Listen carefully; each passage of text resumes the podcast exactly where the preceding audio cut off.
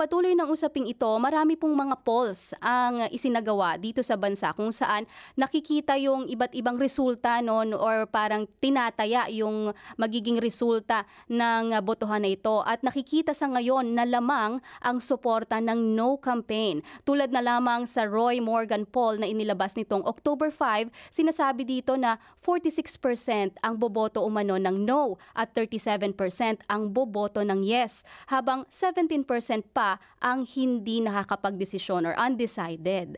At sa ating pagtatanong-tanong nitong nakaraang linggo no, sa ating mga kababayan mula sa Fiesta Kultura at sa ilang pang mga bahagi dito sa Sydney, magkakahalo TJ yung mga pananaw at sa loobin ng ating mga nakapanayam. Unahin na natin dito no, ang uh, manunulat, mamamahayag at isang aktibong miyembro din ng Filipino community. Nakikinig din ito ngayon sa atin si Miss Violi Calvert. Suportado niya ang Indigenous Voice to Parliament at isa rin siya sa mga nagpapalaganap ng impormasyon sa komunidad kung bakit kailangang bumoto ng yes. Pakinggan ang ating panayam sa kanya.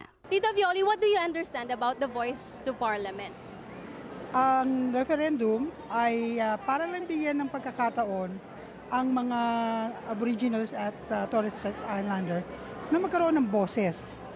Napakasimple naman po eh, dahil ang konstitusyon, hindi po sila wika nga ay uh, nire-recognize. At ito po ang ating pagkakataon na tulungan natin sila na magkaroon ng puwang sa ating uh, konstitusyon para formal ang pagkilala sa kanila. Dahil kung sabihin natin, oh meron namang mga Department o Ministry of Aboriginal Affairs, pero ang pagkakaiba po noon ay ano lang yan, administrative departments at depende rin sa gobyerno, they could get rid of them. Sabihin, ah, wala yung budget. Tanggalin na lang natin yan o i-collapse natin with another department. Whereas kung nasa konstitusyon po natin ay sagrado at banal ang pagkakakilala sa kanila para meron silang boses sa mga bagay naman na tungkol sa kanila. Hindi naman sila magkakaroon ng mga wika nga yung uh, overarching power kung hindi meron lang silang pagkakataon na sabihin uh, o sige kailangan natin na sanggunian sila dahil ito maapektuhan ng kanilang uh, kanilang pamumuhay. Itong uh, question na to ay para sa kanila. Kailangan natin bigyan sila ng pagkakataon na sabihin kung ano nasa loob nila. So ako po ay boboto ng yes. At yan po, oh, ang tinig Oo. ni Miss Violi. Oo, parang ah, nababanggit nga doon na yan ay individual niyang pananaw at hindi nang doon dahil siya ay isa sa mga ah, broadcaster din ng Radyo Tagumpay. Nakikinig sa atin lagi yan, di ba, Edenel? Nako, suki natin yan eh. Oo. Oo. Eh kung si ah, Violi Calvert naman po ay suportado at yes ang boto, eh taliwas naman po ang saloobin ng ating kababayan na si Danny. Isa siya sa mga naniniwalang maaari pong maging dahilan ang voice ng pagkakakat pagkakahati-hati umano ng mga mamamayan. Pakinggan natin yung kanyang binanggit. Hindi naman masyadong very broad yung ano, no? Kung ah, hindi naman kasi na-explain masyado. Pero for me, um, kung no, the, the, um, parang yung, yung rules will remain, right? And kung yes, ano bang mangyayari? That's my question. So, um, I'm not really sure. I, I'm not 100%. So, probably no. Yeah, my, my answer is no to, yeah, yeah. Saan ka nakakakuha ng mga impormasyon to help you decide? Well, well, mostly Facebook, ano? Facebook at saka sa news. So, um, the election will be coming soon, right? So uh, maybe if more information comes, I might change my, my answer. So I, I don't know. I'm not really sure. I'm not really 100% at the moment.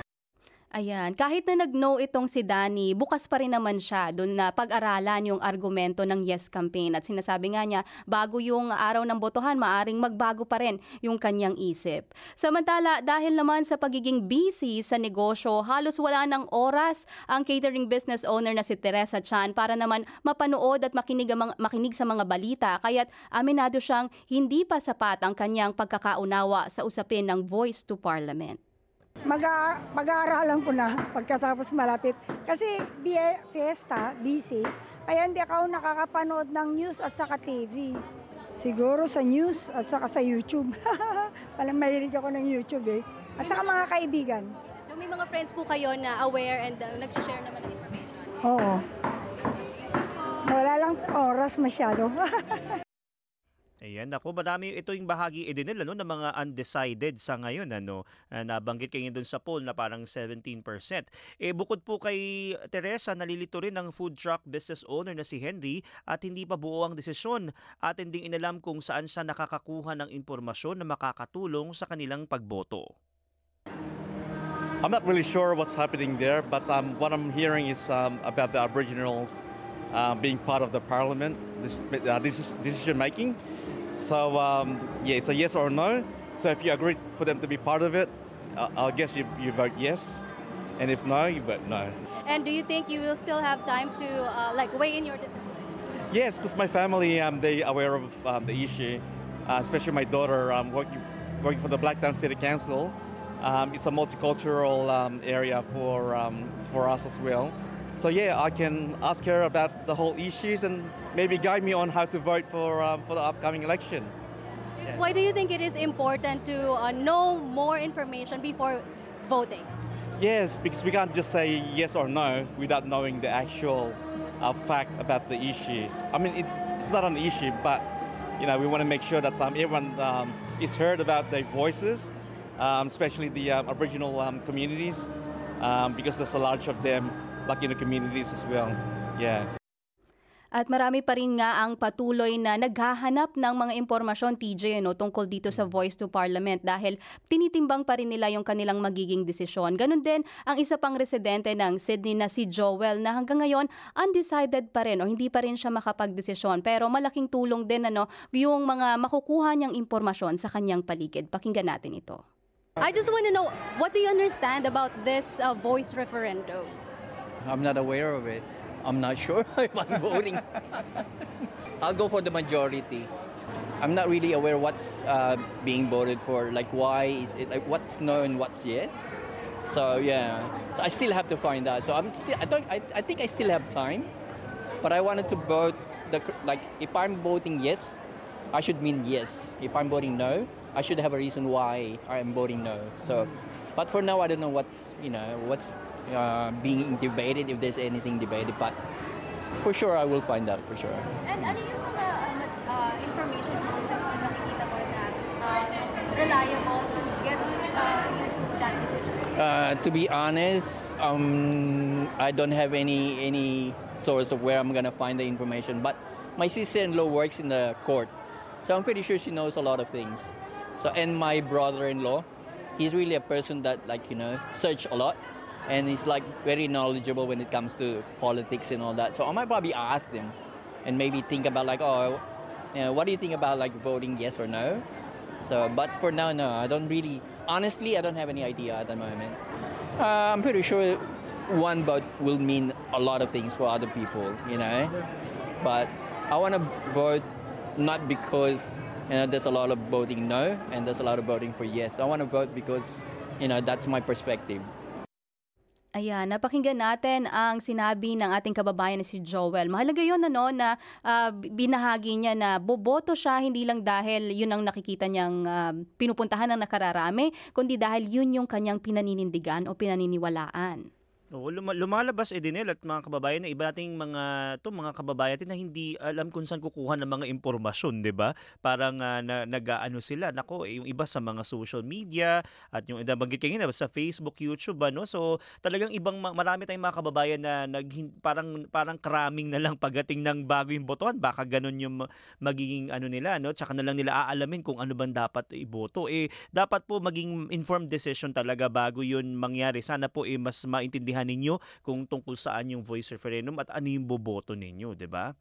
Tama. At lalo na malapit na no sa Sabado na po ikalabing apat ng Oktubre na ang araw ng botohan. Although may ilang araw pa para magsaliksik ang ilan po sa mga botante o kayo po sa ating mga kababayan bago po ninyo ibigay ang mahalagang sagot dito sa tanong kung papayag ba kayong baguhin ang saligang batas ng bansa para kilalanin at bigyan ng boses ang First Nation people ng Australia sa pamamagitan ng Aboriginal and Torres Strait Islander voice. At uh, tayo dito TJ sa SBS ay uh, nagbibigay din ng mahalagang mahalagang impormasyon at nagbibigay tayo ng komprehensibong ulat tungkol dito sa 2023 Indigenous Voice to Parliament referendum. At mula po dito sa SBS Network, kasama na rin ang pananaw ng uh, First Nations sa NITV. Maari po ninyong bisitahin ang SBS Voice Referendum portal para sa mga artikulo, videos, kahit mga podcast po na isinalin sa anim na pong wika at maaari nyo ring stream ng libre po itong mga balita, analysis, documentary at kahit entertainment tungkol sa Voice Referendum Hub sa SBS On Demand. Ayan, yung uh, SBS Voice Referendum uh, portal ay sbs.com.au slash voice referendum. Sa mga naghahanap po at uh, nag, nais pang uh, maka, mas maintindihan, ayan po, napakadami pong impormasyon dyan tungkol sa voice referendum para pwede nyo basahin bago yung uh, mismong botohan sa October 14. Oo, TJ, kahit tayo dito sa SBS Filipino, araw-araw din naman tayo naghahatid ng mga ulat tungkol sa voice uh, referendum. Kung inyo pong mapapakinggan at inyo pong bubuksan ang aming website sa sbs.com.au forward slash Filipino, makikita nyo rin doon yung iba't ibang mga ulat at yung mga isinalin natin sa wikang Filipino na mga panayam at iba pang mga impormasyon na maaring makatulong sa inyong pagdesisyon tungkol dito sa pagboto sa ikalabing apat ng Oktubre. Mm, pati yan sa Facebook page natin eh. Pwedeng pwede nyo i-like yung Facebook page natin SBS Filipino. Hanapin nyo lamang at nandyan din yung mga impormasyon uh, hindi lang sa, sa voice at tungkol sa impormasyon sa komunidad at mga nagaganap dito sa Australia.